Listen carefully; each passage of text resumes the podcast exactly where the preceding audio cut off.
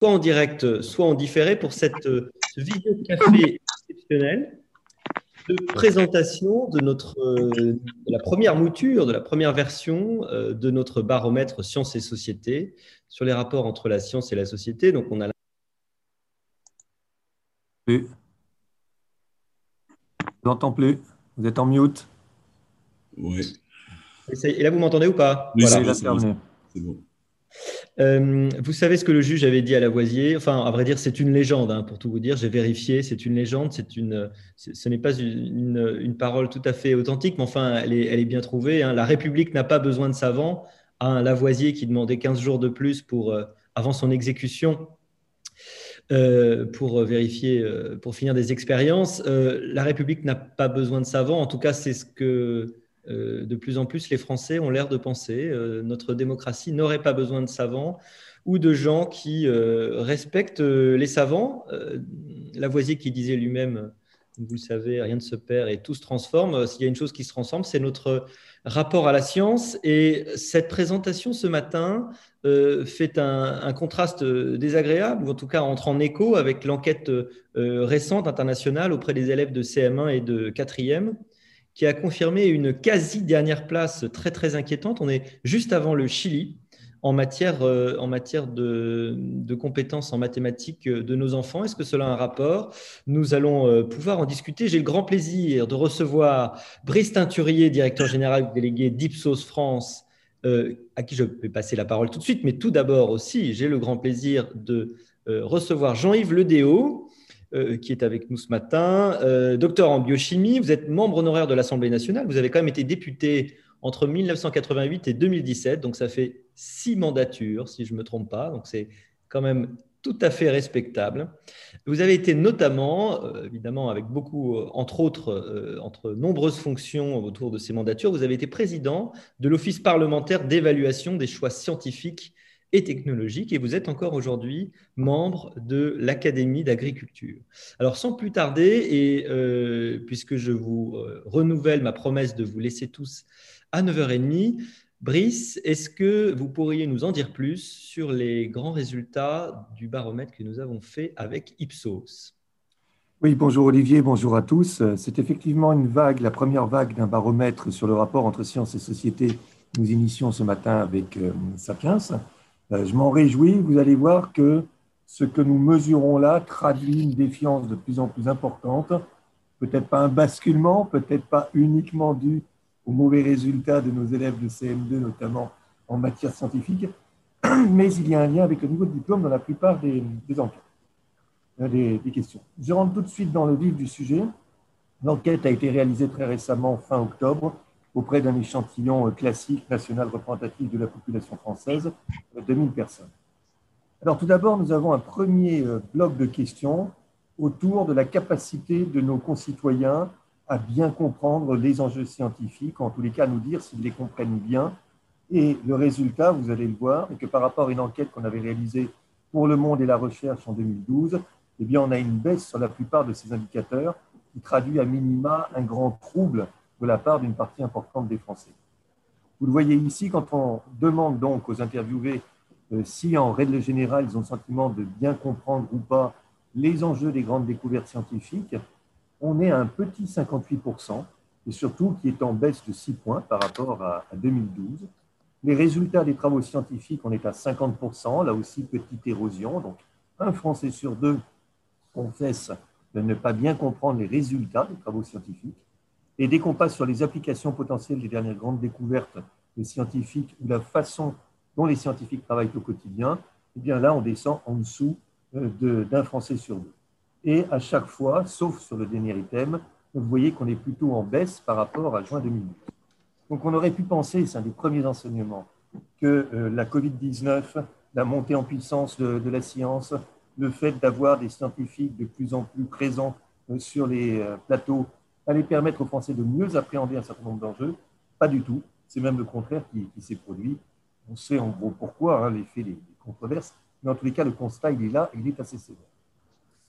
Deuxième indicateur également, quand on demande sur toute une série d'affirmations comment les Français se situent par rapport à la science, bien vous voyez que massivement, 75% Ils nous disent maintenant que nous sommes trop dépendants des avancées de la science et de la technologie, euh, même si à 71%, euh, les mêmes, ces mêmes Français nous disent que la science et la technologie apportent des solutions aux problèmes que nous rencontrons aujourd'hui. Malgré tout, ce résultat est également en régression par rapport à une enquête d'avril 2013, une régression qui n'est pas anodine, 7 points de moins, c'est quand même quelque chose d'important. Donc il y a un peu moins de croyance en la science et la technologie et dans sa capacité à apporter un certain nombre de, solutions. Et puis le rapport est beaucoup plus malaisé dès lors qu'on creuse un peu euh, d'autres situations. Par exemple, euh, le type de changement que génère la science et la technologie. Vous voyez qu'un Français sur deux nous disent que ces changements sont trop rapides dans leur vie de tous les jours. Est-ce que grâce à la science et la technologie, les générations du futur vivront mieux que celles d'aujourd'hui? Ça, pour moi, c'est un résultat central qui traduit la promesse que peut apporter la science et eh bien là, on a une très forte baisse de 12 points. Et seul maintenant un Français sur deux qui croit en la capacité de la science à, fabriquer un monde meilleur qu'aujourd'hui. C'est important parce que quand vous êtes dans ce type de situation, et je le mesure avec d'autres enquêtes, vous avez un retour de la nostalgie, un retour du rétroviseur où on vous dit euh, en France c'était mieux avant, etc., euh, etc., en post-rationalisant des choses totalement erronées. Dans tous les cas, ça fonctionne comme ça. Et puis, est-ce que la, science et la technologie produisent plus de dommages que d'avantages? Là aussi, résultat en progression, 43% de Français qui nous disent oui, elle a plus d'inconvénients, plus d'effets négatifs que d'effets positifs, cette science. Et est-ce qu'on peut faire confiance à la science et la techno pour ne pas introduire dans la société des innovations qui auraient des conséquences graves pour l'humanité dans le futur? Un petit 39% seulement de Français qui nous disent que oui, et une majorité forte, 47 et 14% de plutôt pas ou de pas du tout, qui nous dit non. Donc, très clairement, sans qu'il y ait euh, un désaveu de la science, encore une fois, on nous dit à 71% malgré tout que la science va apporter des solutions aux problèmes que nous rencontrons aujourd'hui. Donc, sans qu'il y ait un désaveu massif, à inverser euh, l'ensemble des résultats, on voit quand même clairement et nettement un malaise grandissant et une défiance grandissante. Alors cette défiance, elle n'est pas simplement, elle ne touche pas que la science et ce qu'elle peut produire en bien ou en mal, elle est directement racinée dans la parole des scientifiques et là on a véritablement un effet de, la période. Vous le voyez, on a testé toute une série d'assertions sur les scientifiques et notamment sur euh, la façon dont les controverses scientifiques doivent être perçues par, euh, par nos concitoyens. Et quand on propose deux modalités du type quand les scientifiques ne sont pas d'accord entre eux sur un même sujet, c'est souvent parce qu'ils défendent des intérêts financiers privés ou c'est surtout parce que la recherche ne permet pas encore de trancher. Et eh bien là, pour le coup, vous avez aujourd'hui une majorité, une majorité assez nette, 58%, de Français qui vous disent non, quand il y a de la controverse, ce n'est pas une question d'épistémologie ou une question d'état de la science, c'est euh, la défense d'intérêts financiers privés. Et on avait un rapport déjà un peu inquiétant hein, en 2013, il y a sept ans, euh, mais qui était malgré tout encore équilibré, et là qui a basculé vers cette idée qu'il y aurait derrière la parole des scientifiques des enjeux financiers qui expliqueraient en réalité leur, euh, leur désaccord. Est-ce qu'on se méfie de plus en plus de la science et des innovations technologiques parce qu'elles auraient des effets négatifs sur notre environnement et sur notre santé? Ou au contraire, est-ce qu'on a confiance en cette même science pour améliorer la qualité de notre environnement? J'ai envie de dire même constat. Euh, même forme de désaveu, puisque la défiance l'emporte. C'est tout à fait cohérent avec l'indicateur qu'on avait vu précédemment, de l'idée que science et technologie peuvent fabriquer plus de mal que de bien par rapport à un certain nombre de grands sujets, et là notamment tout ce qui relève de l'environnement et euh, de la santé. Et puis, est-ce que les, Français ont le sentiment que les désaccords au sein de la communauté scientifique sont plus importants qu'avant ou pas? Et là, vous voyez également, je n'ai pas de rappel, vous voyez également quand même qu'un Français sur deux à tort ou à raison, mais a le sentiment qu'il y a plus de désaccords qu'avant. Et c'est un effet évident euh, des controverses qui ont vu le jour euh, sur les traitements liés à la Covid-19, les tests, etc., etc. Donc on aurait pu penser, je le pensais hein, assez naïvement, que cette période et, cette épidémie allait revaloriser la parole scientifique. En réalité, les rebondissements ont fait que c'est plutôt l'effet inverse qui est en train de se fabriquer. Alors, quand on pose maintenant une série de, questions sur la confiance que les Français ont sur euh, la capacité des scientifiques à dire la vérité, ce point est évidemment essentiel, dire la vérité sur les résultats et les conséquences de leurs travaux dans toute une série de domaines, là, on voit des choses qui sont très contrastées et très révélatrices. quand on est sur des sujets où il n'y a pas a priori d'enjeux et de controverses publiques déjà établis, type les énergies nouvelles. les Français font confiance aux scientifiques pour dire la vérité, 65%. Sur les vaccins, même si là, vous avez noté également qu'on est en baisse par rapport à 2013. Sur les vaccins, euh, petite majorité malgré tout, 57%, hein, ce n'est pas écrasant, mais on est encore dans quelque chose où on nous dirait majoritairement qu'on peut faire confiance à ces scientifiques pour dire la vérité. Sur la génétique et sur le réchauffement climatique, on commence à aborder des sujets où les choses sont plus tendues. Le réchauffement climatique, 51% seulement des Français font confiance aux scientifiques pour dire la vérité. Je vous renvoie également là une grande enquête qu'Ipsos a réalisée euh, récemment sur les questions climatiques pour EDF dans 30 pays. Et euh, dans le monde, en gros, vous avez quand même toujours 32% de climato-sceptiques qui nient l'origine humaine du réchauffement euh, climatique et des focus, notamment sur la France, qui sont également intéressants. Et puis ensuite, quand on aborde toute une série d'autres sujets, il peut y avoir des taux de sans réponse importants qui traduisent là pour le coup la méconnaissance des Français sur les cellules souches, sur les neurosciences. Vous voyez là qu'on est à plus d'un Français sur, euh, sur cinq qui, traduit ou sur quatre qui traduit sa connaissance. Et ensuite, dès qu'on est sur des sujets vraiment clivants, le nucléaire, la santé, la Covid-19, les pesticides, et bien pour le coup, les taux de confiance euh, régressent très fortement et sont inférieurs à un Français sur Donc c'est très contrasté. Et dès qu'il y a de la controverse et le sentiment, on l'a déjà vu et on va le revoir, que derrière des intérêts financiers sont en jeu, et eh bien à ce moment-là, immédiatement, l'opinion publique se crispe et exprime une défiance à l'égard des scientifiques. Alors, on le voit aussi sur ces, euh, ces indicateurs-là. Euh, quand on demande euh, à nos concitoyens si on peut faire confiance aux scientifiques pour respecter les lois et les règles qui encadrent leur recherche, ils nous disent que oui, malgré tout, aux deux tiers. Donc, l'encadrement et ce qu'il produit est perçu positivement. Est-ce que ces mêmes scientifiques sont efficacement contrôlés par des autorités euh, de sûreté nationale ou européenne Là encore, oui, et ça a même plutôt augmenté par rapport à 2013. Donc le sentiment de savants fous qui seraient dans leur laboratoire livrés à eux-mêmes n'est pas, pas exact, n'imprègne pas, Dieu merci, la société française, loin de là. En revanche, si on considère, si on pose la question sur la confiance accordée pour dire la vérité, s'il y avait des répercussions des recherches menées par les scientifiques sur la santé des individus, et eh bien là, on tombe quand même à 48% seulement. Et vous le voyez, on a 52% de, de, nos concitoyens qui nous disent que non, ils ne font pas confiance aux scientifiques pour dire la vérité. Simplement, j'insiste sur l'intitulé, hein, simplement pour exprimer le résultat exact de leurs travaux, dès lors qu'il y aurait un lien sur la santé, défiance qui devient défiance majoritaire. Et puis les, les scientifiques français ne sont pas perçus comme étant globalement indépendants euh, des groupes de pression industrielle. Et c'est là un des aspects euh, majeurs du problème dans notre pays, euh, l'idée que derrière les scientifiques, il y aurait des groupes de pression avec des intérêts privés. Et c'est ce qui explique en grande partie cette défiance à l'égard des scientifiques. Enfin, est-ce qu'on est suffisamment informé et consulté sur les débats et les enjeux de la recherche? Réponse très massive et très majoritaire, non à 23%. Jusqu'à maintenant, euh, euh, oui, pardon, à 23%, et donc réponse massive, pardon, à 77% de, Jusqu'à maintenant, je n'ai pas commenté un petit aspect, mais qui est quand même important, qui est l'intensité des réponses. Vous avez peut-être pu remarquer que dans les oui tout à fait, on est toujours à des niveaux très faibles, et c'est souvent le cas aussi des réponses négatives euh, extrêmes, ce qui montre aussi qu'il y a encore une malléabilité importante de l'opinion, qu'elle n'est pas cristallisée en termes d'intensité, à part certains segments euh, sur des positions dures, mais qu'on est véritablement euh, face à un malaise grandissant et face à l'expression d'une défiance de plus en plus importante.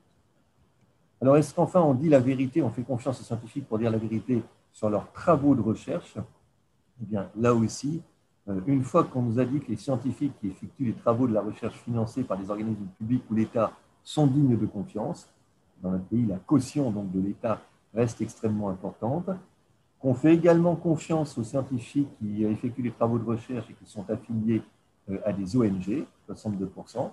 Une fois qu'on a dit cela, dès que ces travaux sont financés par des entreprises ou des organismes privés, 39% seulement de Français euh, accordent de la confiance et l'immense majorité de la défiance, avec un 14% qui commence à être sérieux, euh, de pas du tout confiance. Donc c'est bien là un des cœurs du problème. Les Français sont conscients que le privé est nécessaire pour la recherche scientifique dans notre pays, mais dès qu'on parle de financement privé, ils expriment une défiance, des craintes sur ce qui pourrait se produire en matière de résultats ou d'orientation de la recherche. Alors, c'est ce qu'on voit ici. 86% des Français nous disent que si le secteur privé participe beaucoup plus aujourd'hui au financement de la recherche scientifique, eh bien, certains domaines risquent d'être privilégiés, notamment ceux qui seraient euh, les plus rentables. Donc là, on a un effet direct des effets pervers euh, supposés ou perçus par les Français de ce financement par le privé. En revanche, euh, qu'ils puissent travailler ensemble et en bonne entente, le public et le privé, oui à 80%, même si vous voyez qu'on a également une baisse de, 8 points sur ce sujet. L'autre crainte qui est, importante, c'est l'idée que si le privé participe beaucoup plus aujourd'hui au, financement de la recherche, eh bien, il y aura des pressions qui iront à l'encontre de l'intérêt général. C'est une autre façon d'exprimer euh, une crainte vis-à-vis d'une orientation de la recherche vers des activités qui seraient moins rentables. Dès qu'il y a le privé qui intervient, eh bien, il y a tout simplement soupçon de recherche de profit, de rentabilité au détriment de l'intérêt général ou au détriment de recherche qui ne serait pas directement génératrice de, de profit. En revanche, ces mêmes Français qui expriment donc cette défiance conviennent volontiers à 76% qu'on ne pourra pas aider efficacement la recherche scientifique si le privé ne participe pas aujourd'hui beaucoup plus qu'à son financement. Donc vous voyez bien les taux, ils ont compris qu'il fallait un apport du privé pour aller plus loin dans la recherche scientifique, mais ils redoutent les conséquences de cet apport. Troisième volet euh, de notre enquête, une sorte de paradoxe français, puisqu'on a ces niveaux de défiance que je viens de commenter, mais qui coexistent malgré tout avec des attentes qui restent très fortes à l'égard de la recherche, notamment euh, en matière de santé. Alors d'abord, quand on, demande à nos concitoyens euh, s'ils si considèrent que sur toute une série de, de, domaines comme les pesticides, le nucléaire, la génétique, etc., s'ils souhaitent qu'on arrête de faire des recherches dans ce domaine en pensant que c'est possible et nécessaire, s'ils souhaitent qu'on arrête de les faire tout en concédant que ce ne serait pas possible ou s'ils souhaitent au contraire qu'on continue à faire des recherches dans ce domaine, avec une possibilité de déclarer qu'on ne sait pas, eh bien, vous voyez là une hiérarchie qui n'est pas totalement inintéressante, puisque nous avons euh, minoritairement sur tous ces domaines entre 15 et 35% de Français qui nous disent qu'il faut arrêter les recherches. Ce qui est, je crois, inquiétant, c'est que cette idée est plus puissante chez les 18-35 ans, chez les moins de 35 ans en gros, euh, même si les niveaux restent toujours aux alentours de 20-25%, mais malgré tout, les jeunes sont encore plus dans l'arrêt de la recherche. Et puis, une fois qu'on a dit ça, et là, c'est plutôt quelque chose qui, reste important et intéressant et positif d'une certaine façon, l'opinion, malgré tout, se dit, pour les pesticides, pour le nucléaire, pour la génétique, euh, pour les nanotechnologies, même s'il y a beaucoup là de, de sans réponse, eh bien qu'il faut continuer les, recherches dans ce domaine, que c'est nécessaire. Donc il n'y a pas un refus de la logique d'approfondissement et de la logique de découverte. Il y a des suspicions, mais on considère que la recherche est nécessaire dans de très nombreux domaines, et notamment des domaines qui ces derniers temps ont été sujets à controverse, comme les pesticides, ou de manière plus, prolongée, euh, le nucléaire. Alors, est-ce qu'on euh, serait aussi euh, partisan d'arrêter les, recherches? Sur la même question sur le réchauffement climatique, les virus, les vaccins, etc. Là, vous voyez que pas du tout. Seule une petite minorité de, réfractaires inférieure à 15% est dans cette idée, mais toujours avec un, petit pic chez les, plus jeunes. Enfin, on a essayé de, travailler à une formulation autour du, principe de, précaution en proposant aux Français deux alternatives. Est-ce qu'il faut mettre en place, pour limiter le plus possible ces risques, euh, même si le risque n'existe pas, euh, zéro n'existe pas, et développer ces innovations tout de même pour leurs effets bénéfiques, sachant qu'on leur disait donc dans l'intitulé de la question que face à des innovations technologiques qui représentent certains bénéfices, mais aussi certains risques potentiels en termes de qualité de vie, de croissance économique, d'emploi, d'environnement, on, cherchait à embrasser large. Est-ce qu'il faut donc mettre en place des mesures pour limiter le plus possible ces risques? Euh, là, vous voyez que les Français nous disent oui à 71%. Ou est-ce qu'il faut refuser de développer ces innovations technologiques qui peuvent comporter des risques? Euh, On n'a que 29% de Français qui seraient prêts à renoncer à des bénéfices potentiels et à invoquer un principe de précaution qui bloquerait Donc on voit bien que malgré la défiance, il y a quand même le sentiment qu'il faut continuer à chercher et continuer à avancer dans des innovations sur les versions positives malgré toute l'enquête euh, pour pouvoir avoir une dynamique euh, positive. Enfin, dans leur rapport à, la science, et ça c'est un, résultat qui est important euh, à deux égards, il y a aussi une hiérarchie maintenant de, de ce qu'on rêve que la recherche scientifique permettrait de faire qui est très révélatrice. En gros, la science ne fait plus rêver. Ce n'est pas ce qu'on lui demande. Vous voyez que sur les dimensions qui sont tout en bas de cette hiérarchie, découvrir de nouvelles sources d'énergie, réaliser des découvertes spatiales majeures, mettre au point des nouveaux moyens de se déplacer de façon très rapide ou disposer de modes de communication plus efficaces et plus rapides, et eh bien là, on est dans des dimensions qui intéressent relativement peu, voire très peu, alors qu'en revanche, guérir des maladies, le cancer et le sida, le lien avec la santé, ça, c'est effectivement ce qu'on demande, ce qu'on espère de la science aujourd'hui. Donc on est sur des mécanismes de protection. La science va nous permettre de nous protéger, guérir des maladies, résoudre les problèmes de réchauffement climatique, empêcher les famines ou prévenir des épidémies, garantir éventuellement un accès à l'eau potable à tous. Voilà ce qu'on dépose euh, dans le panier de ce que la science doit nous apporter. Mais on n'est plus du tout sur une dimension d'élargissement de la connaissance, j'ai envie de dire presque pour la connaissance, hein, sur la découverte d'autres énergies, d'autres moyens, d'autres dimensions euh, de la vie au sein de, la galaxie. Je crois que c'est très révélateur de l'époque, avec l'attention très forte accordée à la question de la santé, mais également des mécanismes de défense. Pour finir, et j'essaye de tenir le timing, un petit volet sur la Covid-19, on ne pouvait pas euh, y échapper et il est évidemment euh, important. Est-ce qu'on a confiance ou pas dans les informations qui sont données sur le coronavirus par chacun des acteurs suivants? Les professionnels de santé carton plein, médecins, infirmiers, etc. Et depuis longtemps, et ça semble solide, on n'a pas la d'érosion ou de baisse spectaculaire. Les chercheurs et les scientifiques, 70% malgré tout encore de confiance, mais on était à un niveau plus haut au début du confinement, on était plutôt à 78%. Les institutions publiques de santé, la caution du, public reste importante, mais ce 60% n'est quand même pas massif non plus.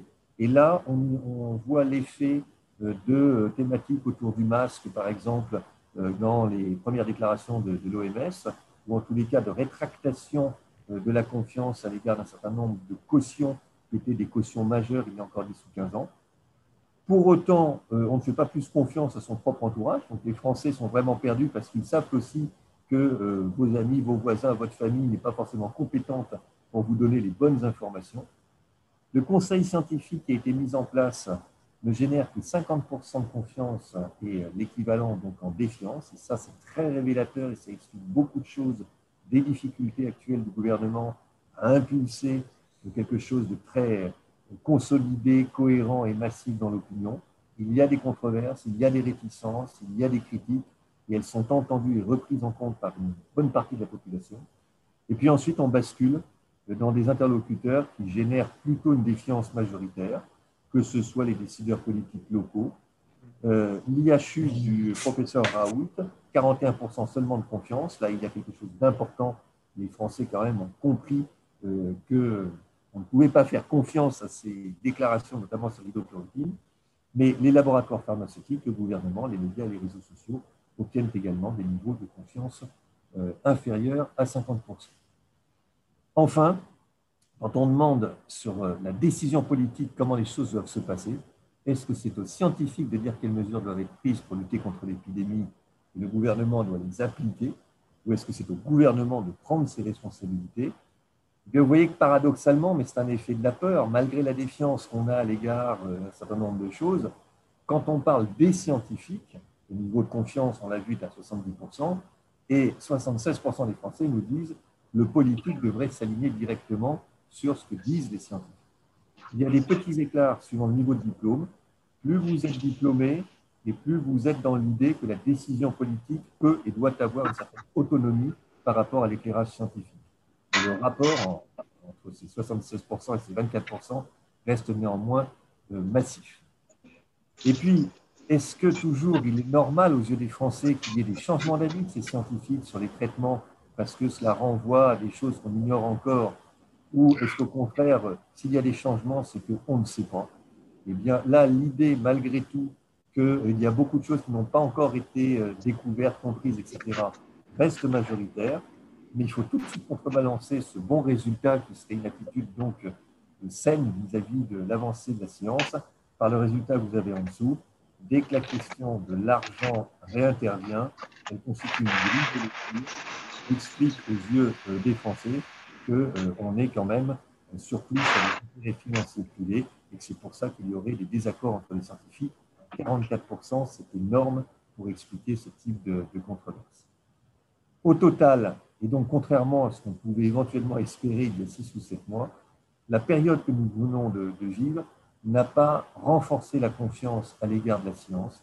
Vous voyez aujourd'hui que seuls 14% de Français nous disent qu'ils font plus confiance à la science qu'auparavant. On est sur quelque chose plutôt d'autodéclaré de stable, 66%, ni plus ni moins, mais il y a 20%, et donc un différentiel plus confiance, moins confiance négatif, 20% qui nous disent j'ai moins confiance aujourd'hui dans la science qu'auparavant, quelle que soit la façon de formuler la question, on obtient des résultats euh, tout à fait euh, similaires. Est-ce que du coup, on se ferait vacciner? Pour ses proches, euh, à risque, oui, nous dit-on, à 67%, mais pour soi-même, on retombe sur un indicateur que nous avons plusieurs fois mesuré à Ipsos et qui est un des indicateurs les plus faibles dans le monde. On a fait des études dans une trentaine de pays.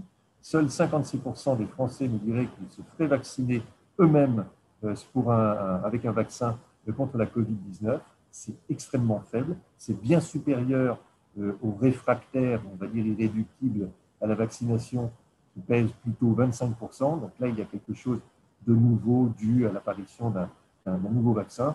Et pour ces enfants, on n'est qu'à 44% de, de, confiance, d'intention d'aller les faire vacciner. En revanche, plus vous êtes certain de vouloir vous faire vacciner et plus vous voulez le faire vite, euh, dans un an ou dans moins d'un an, on est à 57% de Français qui nous disent Moi, j'irai me faire vacciner à ce moment-là et le plus vite possible, mais il faut pour cela être certain de vouloir se faire vacciner. Voilà, pardonnez-moi d'avoir été un petit peu long, d'avoir un peu dépassé euh, le timing euh, imposé, les figures imposées. Mais vous voyez que l'enquête est très riche et qu'elle apporte quand même globalement un éclairage un peu inquiétant sur le rapport aujourd'hui des Français à la science. Merci beaucoup, Brice. Euh, une bonne façon de vérifier qu'il y a une différence entre ce qui est passionnant et ce qui est réjouissant. Je crois qu'on va devoir attendre un petit peu pour la magie de Noël. Euh, mais bon, en ce moment, c'est un peu notre, notre lot à tous. Je crois que c'est vraiment passionnant. Euh, d'abord, il y a des questions qui ont été posées en ligne, donc vous pouvez continuer à les poser. Je sais qu'une des premières, c'était est-ce que les résultats sont disponibles? Brice, si je ne me trompe pas, ils sont déjà en ligne sur le site d'Ipsos. Alors, normalement, oui, je n'ai pas vérifié ce matin. Mais en tous les cas, ils doivent l'être ou ils le seront. Vous pouvez aller sur notre site et, vous trouverez l'intégralité de l'étude. On va le mettre aussi sur le site de, Sapiens en ligne euh, euh, très rapidement. Donc, euh, vous allez pouvoir regarder en, à la tête reposée dans le détail tous ces résultats. Alors, je me tourne maintenant vers Jean-Yves Ledéo. donc, Jean-Yves, est-ce que vous êtes toujours avec nous? Je suis toujours là. Formidable. Merci beaucoup d'avoir répondu à, notre invitation. évidemment, j'ai envie d'avoir votre euh, votre œil, euh, j'allais votre œil expert euh, de personnes qui se préoccupent depuis longtemps de ces questions, puisque vous avez même été l'auteur d'un rapport euh, sur la République et la science, si je ne me trompe pas, vous nous en direz plus. Euh, est-ce que euh, est-ce qu'il y a une différence? J'ai plein de questions, mais alors vous allez pouvoir nous répondre en fonction de, ce qui vous intéresse le plus. Mais quelle est la cause de cette défiance? On voit bien qu'il ne s'agit pas d'une méfiance, mais bien d'une défiance. Donc c'est pire. Hein c'est pas la confiance, c'est pas la, c'est pas la, c'est pas une, méfiance, c'est-à-dire a priori un doute. C'est plutôt carrément une défiance qui est assumée. Quelle en est la cause? Est-ce que les Français sont différents des autres pays. Évidemment, quels en sont les, quels en sont les, mécanismes de, production et puis quelles en sont les, euh, les, solutions. Euh, Jean-Yves. Oui. moi, je trouve que ce sondage est, très riche et plus, plus qu'une défiance, je dirais une perte de, confiance ou du pessimisme. Mmh. Et ce qu'on voit, c'est qu'aussi il y a des antagonismes. C'est-à-dire que à la fois euh, les Français comptent sur la science pour résoudre leurs problèmes, et en même temps, ils confondent science et application des sciences. Et il y a quand même eu euh, dans, le passé un certain nombre d'applications des sciences qui ont, qui ont donné lieu à, des effets qui n'étaient pas positifs pour, nos, concitoyens. On est, on est quand même sans doute plus sensible que d'autres pays. Ça n'a pas été indiqué si à un moment donné, ça a, été indiqué sur, dans le sondage sur la manière dont, on pensait qu'on avait géré la crise du Covid.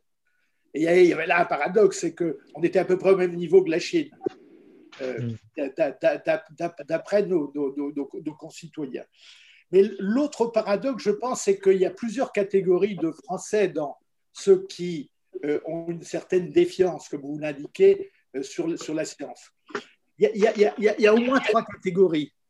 Et ces trois catégories vont s'ajouter, ce n'est pas pour les, mêmes, pour les mêmes raisons, à mon sens. La, première catégorie, c'est euh, les idéologues. On le voit dans le sondage, extrême, extrême droite, extrême gauche, beaucoup plus sensibles à un certain nombre de, de domaines, souvent activistes, et qui euh, veulent imposer leur vérité et qui nourrissent la controverse. Et ce que Brice Teinturier a dit, qui, m'apparaît très juste, c'est que la controverse nourrit la défiance. Et que plus il y a eu de controverse sur un sujet, plus finalement il y a une inquiétude des, Français sur, sur, sur, sur, cette, sur cette thématique. Ils pensent aussi que ça va trop vite. Ils pensent que c'est soumis à des intérêts euh, privés. Et ça a été euh, bien, bien, bien redit. Le deuxième point, c'est qu'il euh, y a une deuxième catégorie, c'est tous les Français qui, finalement, avouent ne pas comprendre les résultats de, la science ou les résultats scientifiques. Et il y a une sorte d'inculture scientifique, c'est-à-dire, et ça, dans les propositions, parce que si jamais euh, on, pense qu'il y a un divorce qui risque de devenir définitif entre les Français et la science, faut trouver des remèdes, eh bien, euh, il faut sûrement agir sur l'école. On, le dira, je pense, tout à l'heure euh, dans, dans, dans, les conclusions. Et que cette inculture scientifique, elle ne touche pas que ceux qui ont moins appris, ceux qui sont restés à un niveau scolaire plus bas, elle touche également beaucoup de catégories de la société. Et moi qui étais un peu perdu dans le, monde politique, j'étais un des rares scientifiques à l'époque. Il y en a beaucoup plus dans cette législature. Euh, j'ai été frappé par l'inculture scientifique des décideurs. Euh, comme j'ai été frappé, et je suis frappé toujours, par l'inculture scientifique de certains juges, même au Conseil d'État. Euh, et, et, donc, c'est la deuxième catégorie. Puis la troisième catégorie, je pense, c'est les jeunes qui font plus confiance à la science d'ailleurs que, qu'un certain nombre d'autres catégories. Vous avez montré les différences entre les hommes et les femmes et entre les jeunes et, les, citoyens plus mûrs.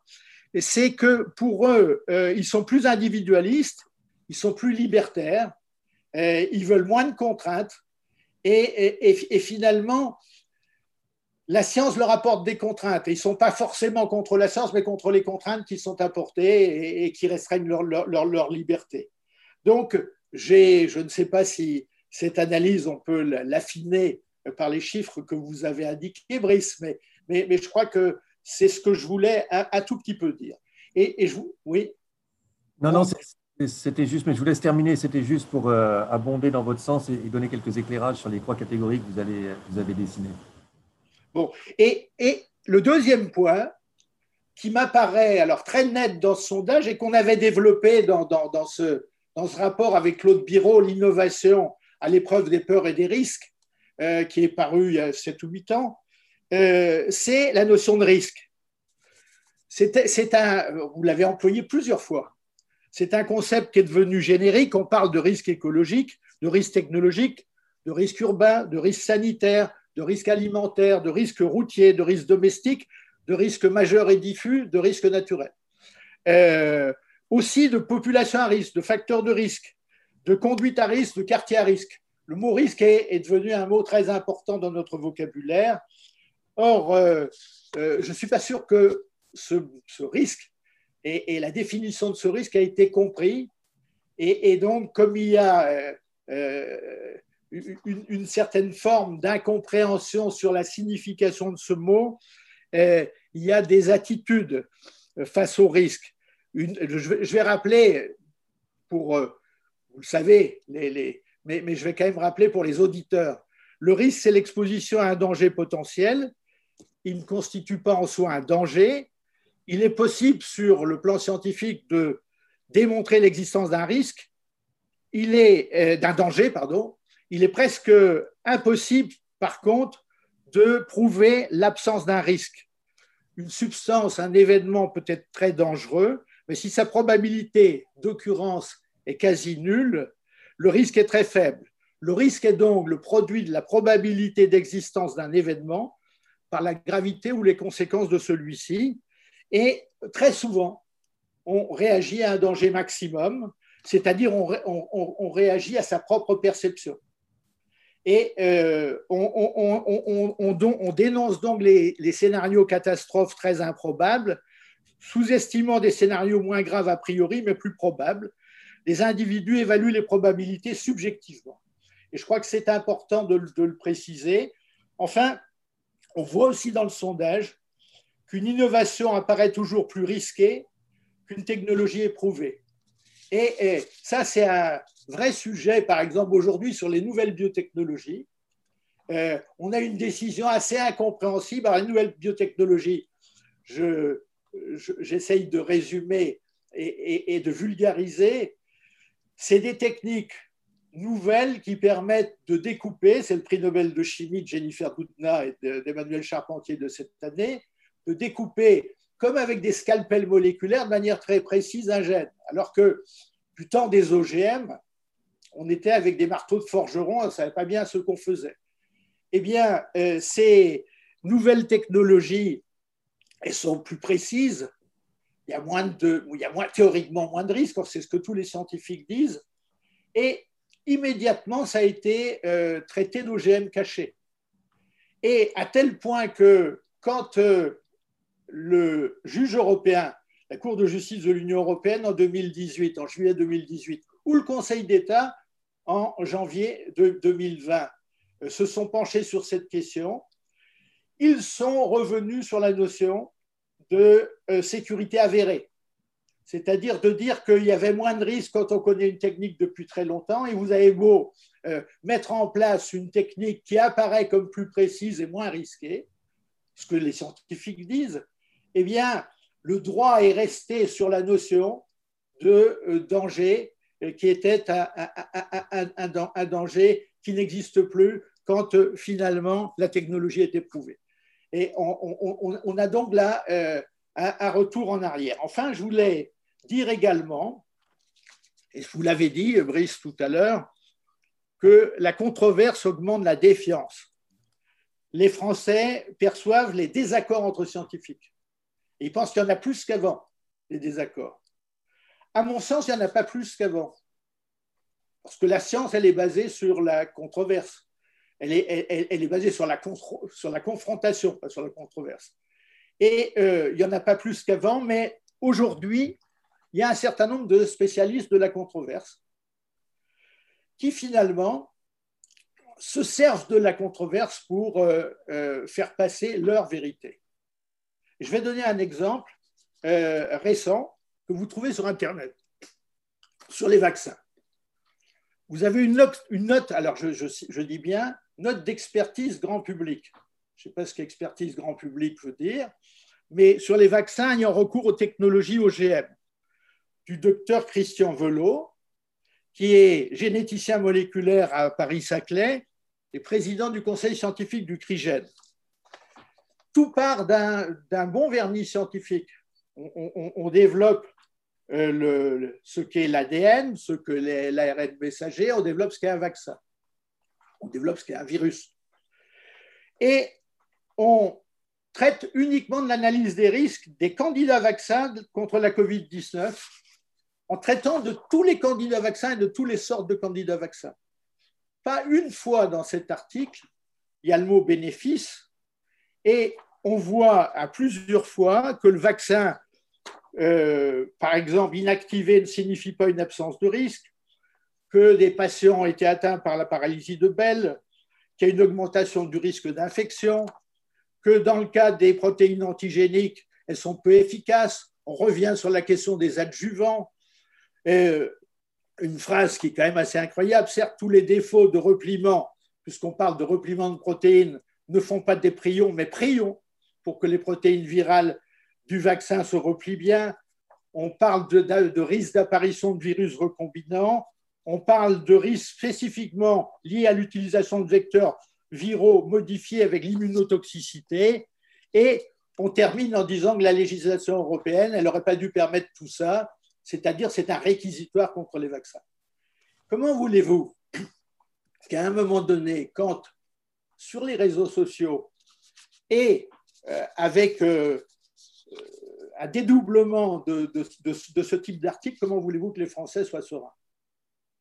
Et ils ne peuvent pas l'être, c'est-à-dire que d'une part, il y a ceux qui, pour qui on conforte leur vérité, d'autre part, il y a tous ceux qui ne savent pas et qui, à un moment donné, eh bien, voient que cette, cette controverse va finalement euh, générer de l'incertitude chez eux.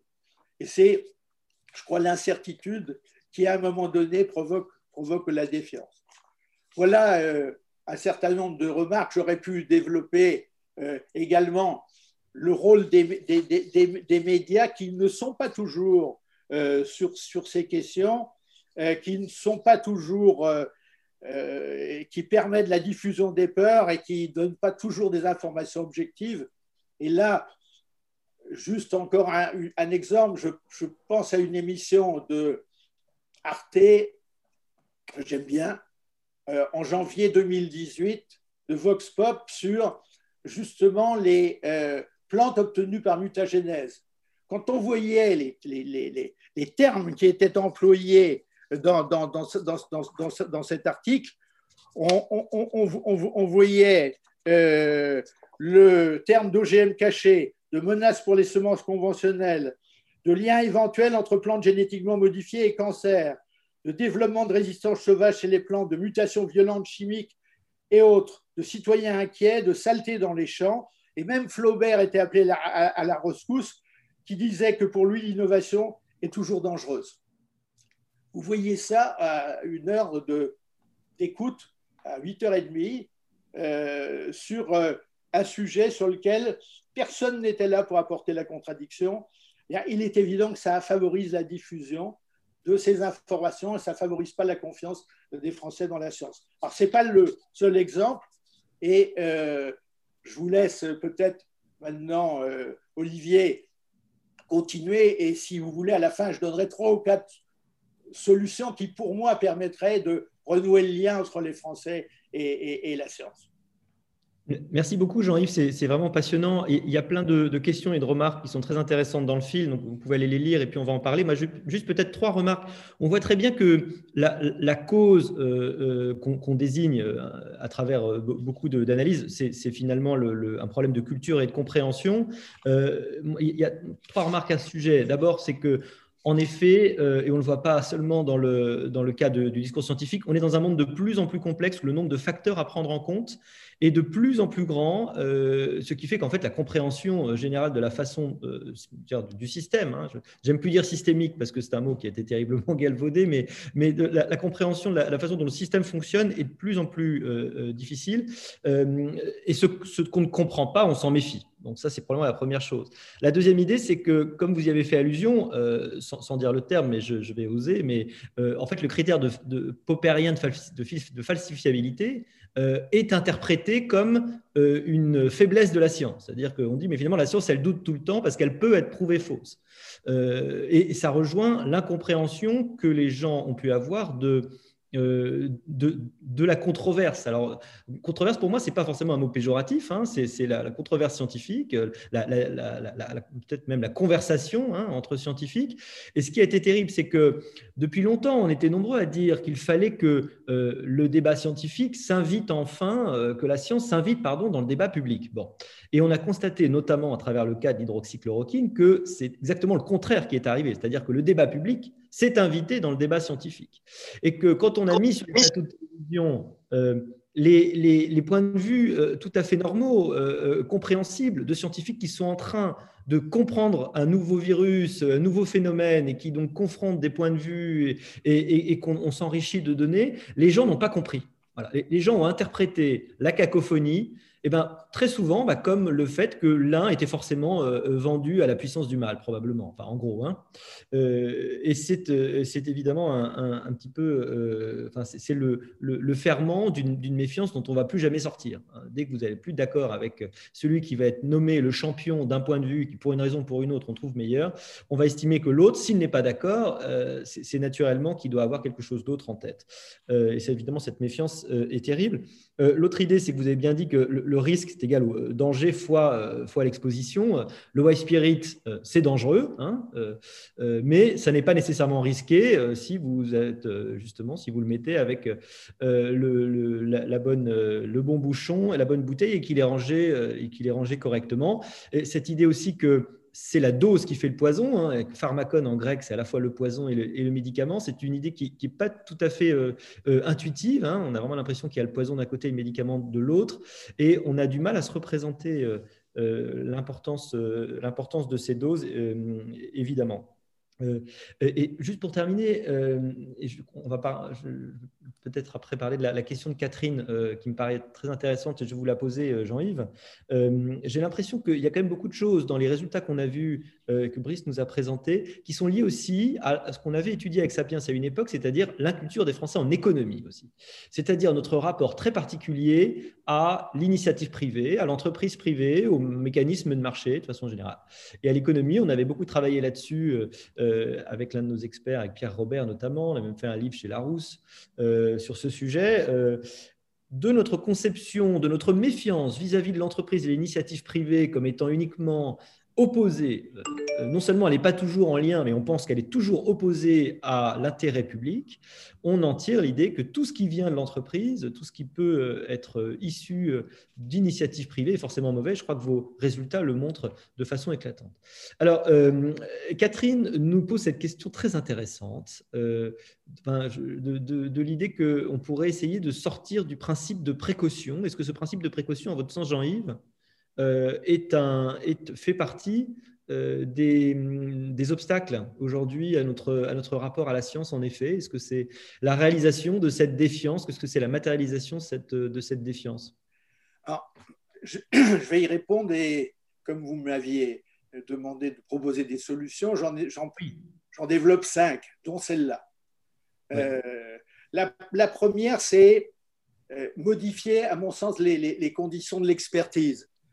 Aujourd'hui, on a trop tendance à laisser l'expertise soit à des instances, mais ça c'est très bien, mais on ne fait pas suffisamment, je pense, participer les, les citoyens à l'expertise, ou on ne confronte pas suffisamment les avis des experts. C'est facile d'avoir sa vérité à la télévision quand on parle 30 secondes.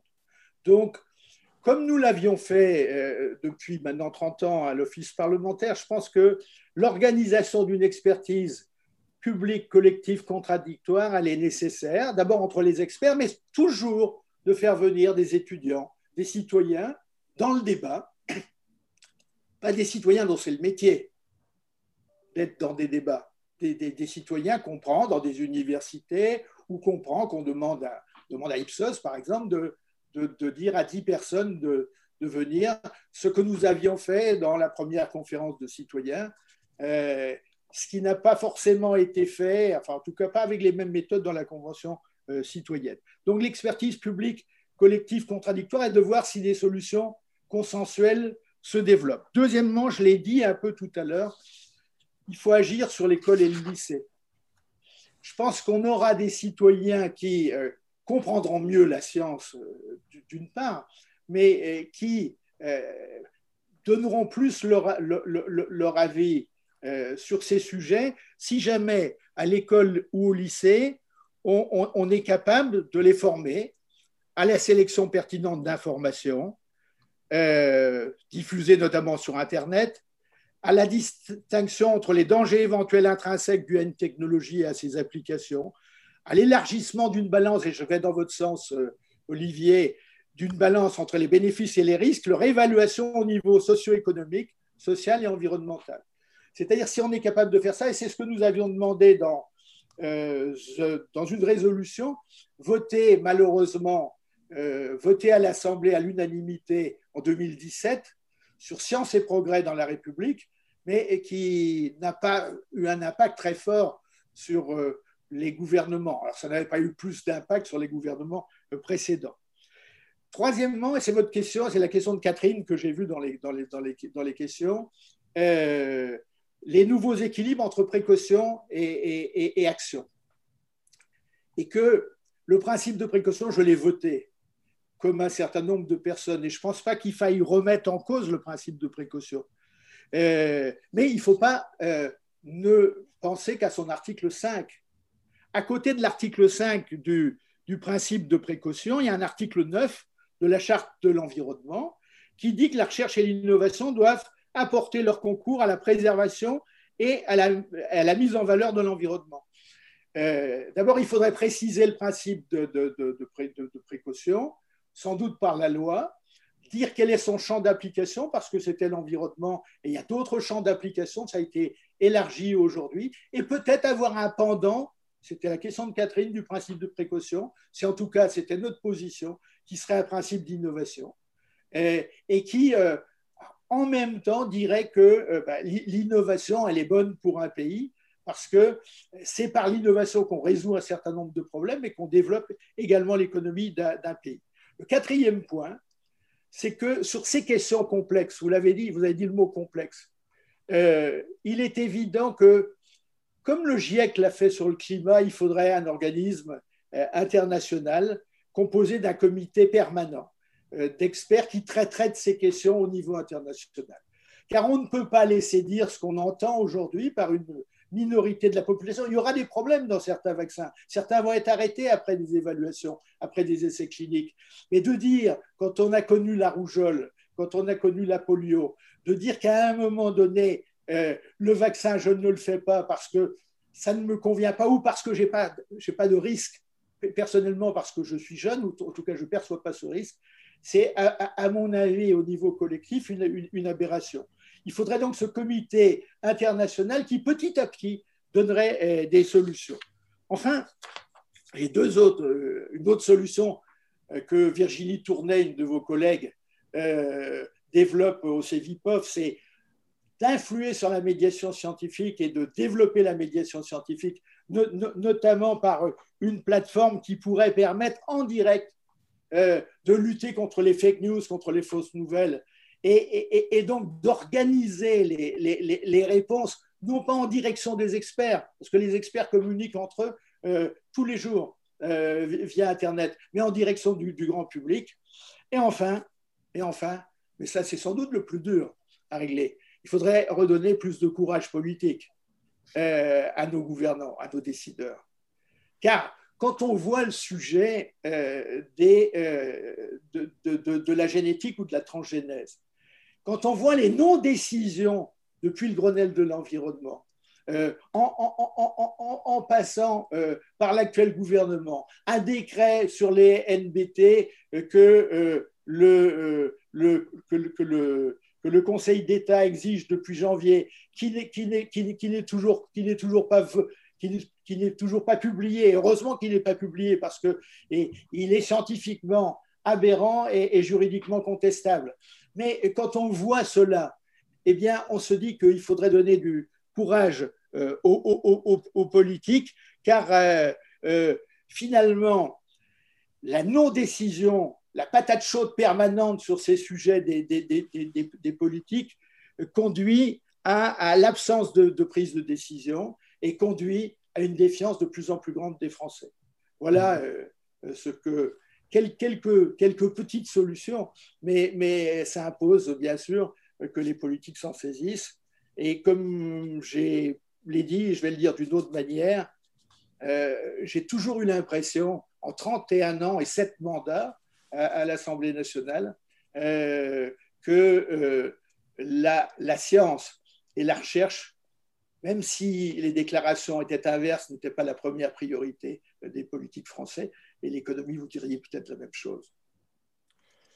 Merci beaucoup. Oui, la, la, pilule pour le courage politique, visiblement, la, elle est plus difficile à trouver que le vaccin pour le Covid. Hein. Oui, c'est euh, sûr. On cherche. Mais, mais on, va s'y mettre. Est-ce que je peux rajouter un petit, point, euh, Olivier? Non, je, voudrais juste vous, vous, mettre en garde sur euh, l'idée que euh, accroître la connaissance et la formation euh, des, jeunes, par exemple, en France, permettrait d'avancer substantiellement dans la réduction de la défiance. Euh, je ne le crois pas du tout. Hein. On peut faire lire à, l'ensemble de nos, de nos, étudiants du bachelor, du popper, etc. Ça ne mangera pas de pain et ça fera peut-être un petit peu avancer la cause, mais un petit peu seulement. Parce que ce raisonnement repose, à mon sens, sur une confusion entre l'ignorance et la bêtise. Et quand on est face à des mécanismes de défiance, on n'est pas face à des mécanismes d'ignorance. Ce n'est pas qu'ils ne savent pas, ça renvoie à tout à fait autre chose. Deleuze, en son temps, avait fait cette distinction et produit des choses assez, intéressantes justement sur ce qu'on n'ose plus aujourd'hui appeler le discours de la bêtise, mais je le prends sous un angle technique, mais qui est un système clos et très argumenté. Euh, donc le, le, point, à mon avis, essentiel, et on le voit dans l'enquête parce que même s'il y a une petite corrélation avec le niveau de diplôme, elle n'est pas si forte que ça. Donc les, diplômés sont un peu moins défiants, mais malgré tout, il n'y a pas deux visions radicalement différentes. Donc le point clé, c'est celui que vous avez évoqué, c'est le rapport à la complexité. Et si on admet ce rapport à la complexité, le fil à tirer, c'est qu'il faut reconnaître la nécessité de sachants, d'experts. Et c'est là où ça bloque, justement. Donc la question, me semble-t-il, c'est à quelles conditions un sachant ou un expert est-il légitime? Et, c'est ce nœud-là qu'il s'agit de démêler beaucoup plus qu'un nœud d'information supplémentaire. C'est vraiment les conditions de légitimation d'un sachant, c'est ce qui est remis en question. Et quand ces conditions de légitimation des sachants et des experts ne sont pas présentes, eh bien, vous avez un processus de réduction de la complexité à sa plus extrême simplification qui offre une grille de lecture et qui permet, et vous le retrouvez effectivement chez les sympathisants RN ou de la France insoumise plus que dans le reste de la population, mais qui permet de dire le problème vient des intérêts financiers. C'est ce que Léon Poliakov appelait la, cause unique aussi, la, causalité diabolique. Vous réduisez la complexité à, à une cause unique.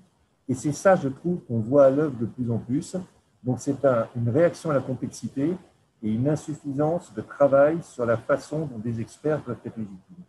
Et là où la séquence a été dramatique, c'est que vous avez eu des sachants ou des experts ou des supposés sachants ou experts qui se sont exprimés en faisant non pas de l'expertise scientifique, mais de la politique. Euh, Raoult, pour moi, ça a été véritablement, c'est très intéressant, l'irruption du populisme scientifique. On n'avait pas encore vu ou pas à ce point. Et quand il s'exprimait, il s'exprimait en politique est absolument idéologue en politique, en tout ce que vous voulez, je prends le terme idéologue au sens technique du terme, euh, mais pas du tout en scientifique. Et, et c'est ça, je crois, qui a miné et accéléré le processus qu'on voit aujourd'hui dans notre enquête d'éloignement vis-à-vis des experts, des sachants et de montée de la défiance. Et puis le dernier petit point, et après je me tais, c'est sur les jeunes, puisque Jean-Yves Ledéo a souligné ces trois catégories, et, je les retrouve bien, hein, effectivement, les, les, plus défiants qu'on retrouve en politique, les RN, la France insoumise, ceux qui ne comprennent pas, mais avec le bémol que je viens d'introduire sur euh, euh, ne nous trompons pas, ce n'est pas simplement un manque de connaissances, et puis les jeunes. Et effectivement, moi, c'est un point qui me frappe de plus en plus dans de nombreuses enquêtes, et pas simplement dans le rapport à la science, il y a un décrochage des jeunes du reste de la population, de plus en plus marqué, sur toute une série d'indicateurs, on le voit là dans le rapport à la science, mais je le vois également dans le rapport à la démocratie. Et en réalité, c'est une contre-culture qui est en train de s'élaborer avec des modes de raisonnement, des finalités, des mécanismes qui sont de plus en plus divergents. Je ne pense pas que ce soit un effet purement euh, d'âge et que du coup ils rejoindront après le mode de pensée euh, dominant. Je pense que c'est un effet générationnel, que nous avons laissé échapper là quelque chose, que nous ne comprenons pas, que nous ne parvenons pas à, à, bien raccorder et que de plus en plus, dans la jeunesse de ce pays, il y a une défiance, une organisation, une culture qui est en train de s'élaborer et qui s'éloigne des mécanismes sur lesquels notre génération, par exemple, est dans un consensus sur la démocratie, sur la science, etc. etc.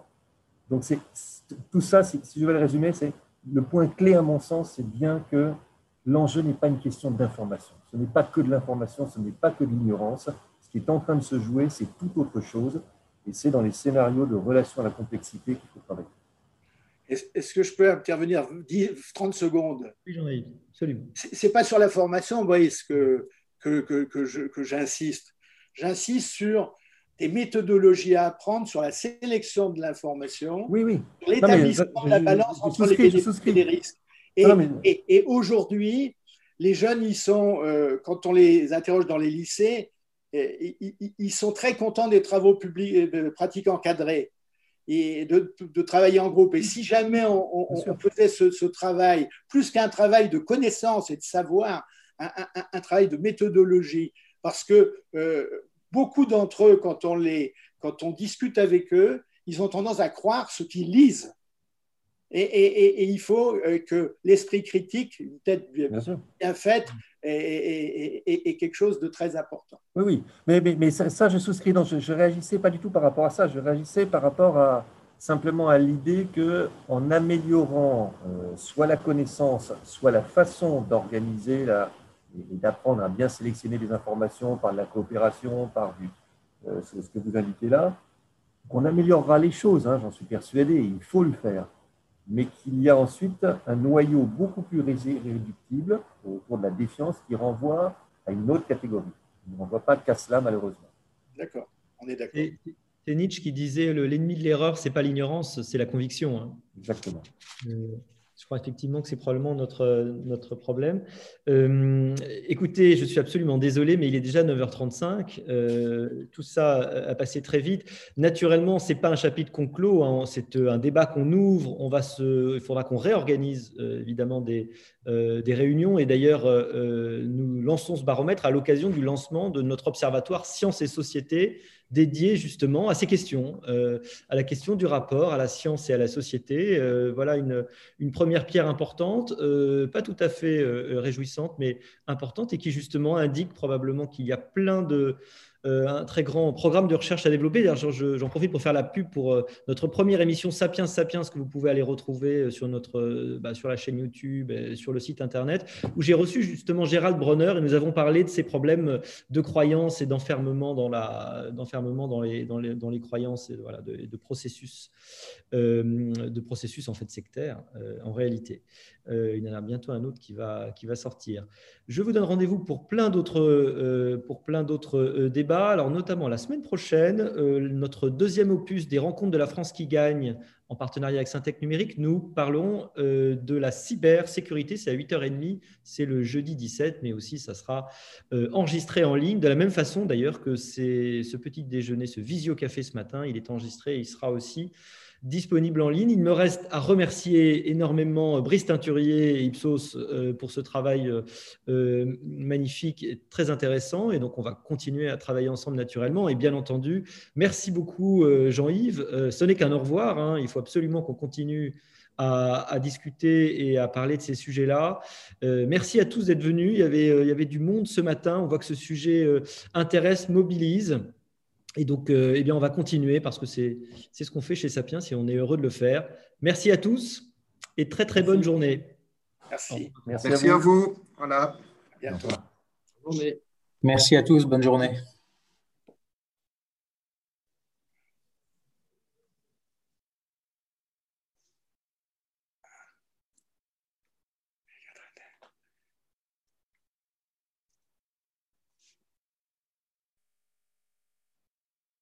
Alors.